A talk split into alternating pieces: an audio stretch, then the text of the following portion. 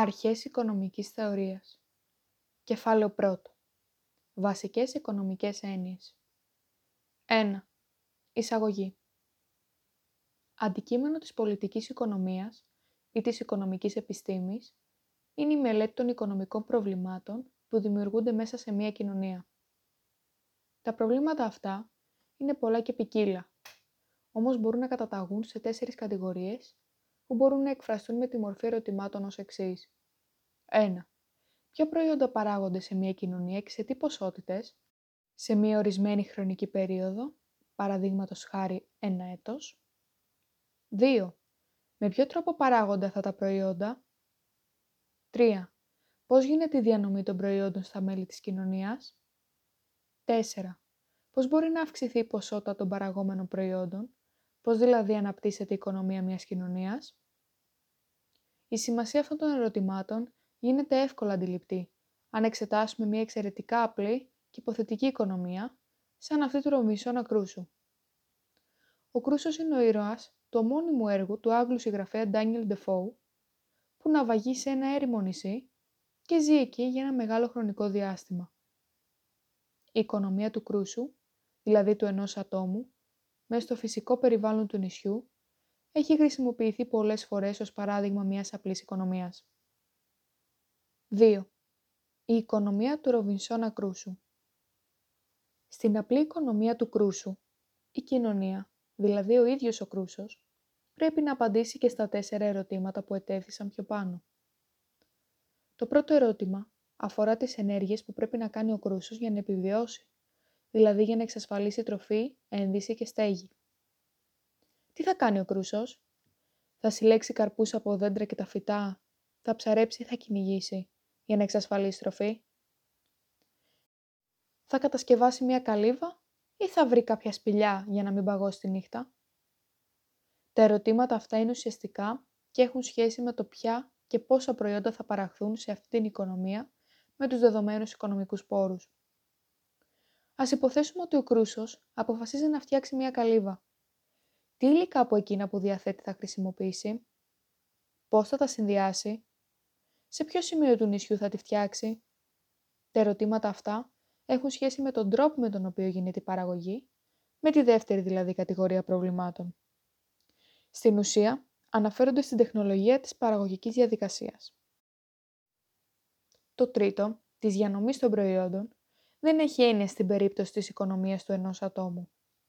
Ό,τι παραγεί ο Κρούσος με τα διαθέσιμα υλικά ανήκει σε αυτόν, διότι δεν υπάρχει άλλο άτομο. Αν υπήρχε και συμμετείχε στην παραγωγή σε συνεργασία με τον Κρούσο, τότε θα προέκυπτε το πρόβλημα της διανομής των προϊόντων μεταξύ των 2 ατόμων. Το τέταρτο, αυτό της οικονομικής ανάπτυξης, έχει σχέση με τους τρόπους που πρέπει να σκεφτεί ο Κρούσος για να αυξήσει την ποσότητα των προϊόντων που μπορεί να παράγει. Μπορεί, παραδείγματος χάρη, να φτιάξει δίχτυ για να ψαρεύει μεγαλύτερη ποσότητα ψαριών, να επινοήσει παγίδες για να πιάνει ζώα ή να φτιάξει σκάλες για τη συλλογή των καρπών.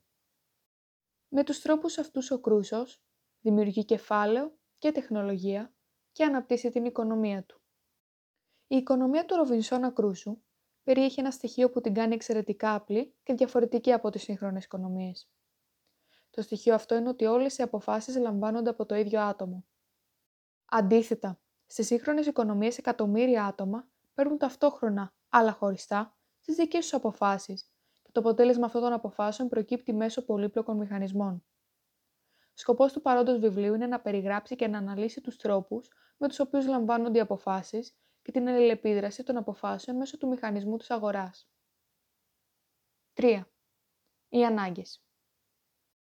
Η ζήτηση των αγαθών είναι αποτέλεσμα της συμπεριφοράς των ανθρώπων στην προσπάθειά τους να ικανοποιήσουν τις πολλές και διάφορες ανάγκες τους. Την οικονομία ενδιαφέρουν οι οικονομικές ανάγκες, εκείνες δηλαδή που για την ικανοποίησή τους χρησιμοποιούνται οικονομικά αγαθά. Ιδιότητες των αναγκών. Α. Εξέλιξη. Ο όρος εξέλιξη αναφέρεται στη διαφοροποίηση των αγαθών που χρησιμοποιούνται για την ικανοποίηση της ίδιας ανάγκης.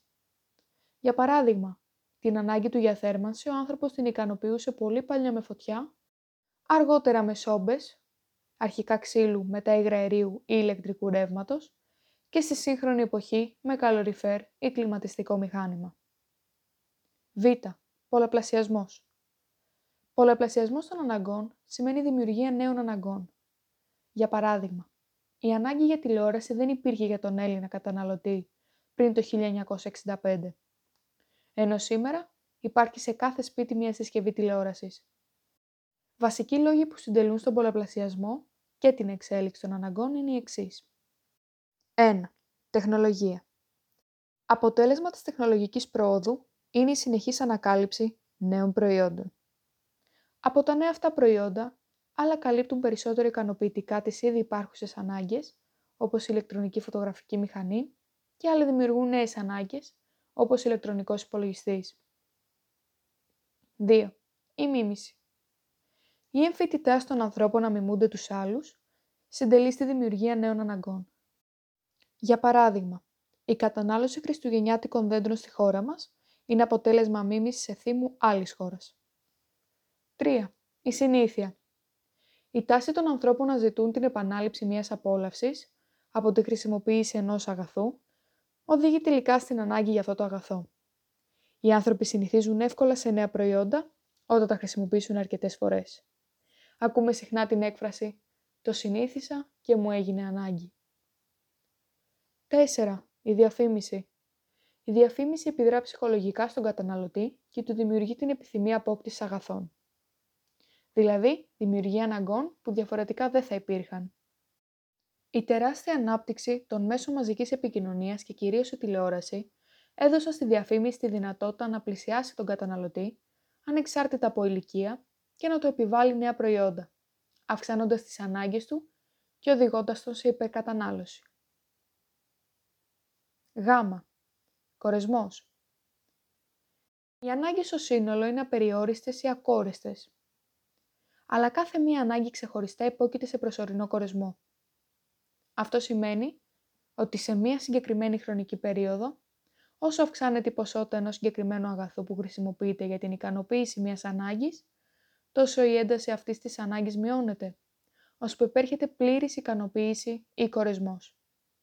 Αυτός ο κορεσμός είναι προσωρινός. Για παράδειγμα, η ανάγκη για νερό από ένα διψασμένο άτομο μετά την κατανάλωση ορισμένης ποσότητας νερού παύει να εφίσταται προσωρινά. Η ταχύτητα με την οποία επέρχεται ο κορεσμός μιας ανάγκης είναι θέμα υποκειμενικό, δηλαδή διαφέρει από άτομο σε άτομο. Παράδειγμα, η ανάγκη για κρέας ή αυτοκίνητα ικανοποιείται με ποσότητες που δεν είναι ίδιες για όλα τα άτομα.